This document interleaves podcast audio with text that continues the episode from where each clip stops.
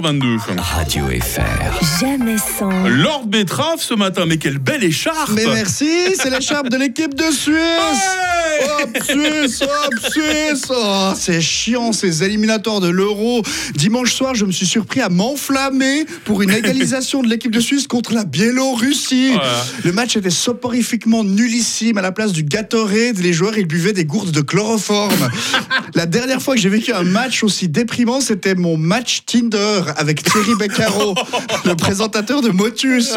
Alors pour ceux qui connaissent rien au foot, hein, l'équipe de Biélorussie, c'est l'équivalent footballistique du Timor oriental à l'Assemblée générale de l'ONU ou de ton neveu de 6 ans qui joue pour la première fois au Yas. T'as pas annoncé les stacks Dans un monde normal, l'équipe de Suisse était donc censée éclater les Biélorusses 17 à moins 2, même si elle avait été réduite à 9 avec un Yann Sommer bourré et un Akanji souffrant du typhus. Et ben dimanche, ils ont fait match nul. Alors autant j'aime l'équipe de Suisse quand elle joue la phase finale de la Coupe du Monde, mais les matchs de la phase éliminatoire de l'Euro, Ouais. oh, j'ai Pas chaque fois la- glorieux, hein. non non non, chaque fois l'impression de regarder un épisode de spin-off de Derrick. Ces éliminatoires. Non, mais c'est à chaque fois le même match. Ils jouent tout le temps contre l'Estonie. À chaque fois, ils, ils pleuvinent, puis ils font 1-1.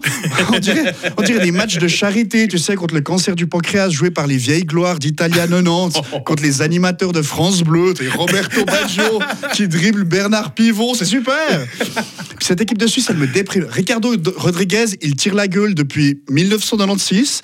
Murat Yakin, il s'est tatoué le concept de défaite honorable sur le front. Un match sur deux, il joue contre son pays d'origine. Et puis Shakiri, à chaque fois, il- chaque fois qu'il tire, il avance son avant-bras. Tu sais, on dirait un toréador hémiplégique. ça. Pendant le match, il y a toujours un latéral de IB qui rentre à la 72e. tel- Personne ne le connaît, même Pascal Drogue doit googler son nom. Un bonne saison, ce je t'aime, go frère. Pascal Drogue, c'est cette journaliste de la RTS qui soupire à la mi-temps tellement Ah. il crève d'envie de zapper. là. Bon, bon, une équipe de Suisse euh, timorée. hein. Et le groupe de la Suisse est toujours le même. Il y y a chaque année l'Italie, 15 pays baltes, un pays minuscule de la taille de Courtepin, genre euh, Saint-Marin.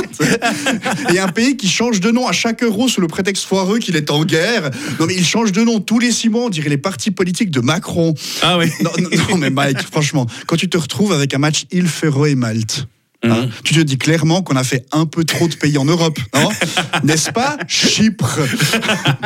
Dans le groupe de la Suisse, il y a Andorre. Andorre, c'est tellement un petit pays que les joueurs de leur équipe nationale, ils ont des jobs à côté. Hein, les qualifs de l'Euro, c'est genre l'Euro hobby. Tu vois, le milieu défensif, il est boulanger, leur buteur, il est prof de Zumba. Andorre, il y a tellement peu d'habitants que les footballeurs, ils jouent dans l'équipe nationale d'Andorre de tous les autres sports. Hein, Genre Fabio, il fait latéral gauche, lanceur du poids, pousseur au bobsleigh et ministre du budget.